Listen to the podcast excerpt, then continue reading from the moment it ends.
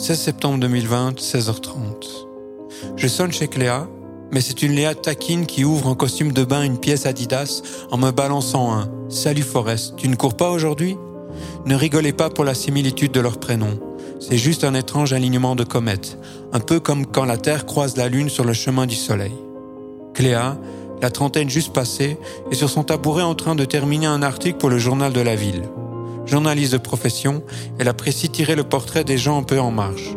Collectionneur de timbres, éleveur d'hamsters et marabout en tout genre. Elle n'a pas son pareil pour faire passer les bizarres dont elle tire le portrait dans ses articles pour des gens normaux. D'ailleurs, elle-même a des hobbies particuliers. Dans son salon trône pêle-mêle un atelier de poterie, un crucifix, ainsi que des boîtes de puzzles empilées. Enfin, je corresponds avec elle régulièrement depuis notre première rencontre en février 2018.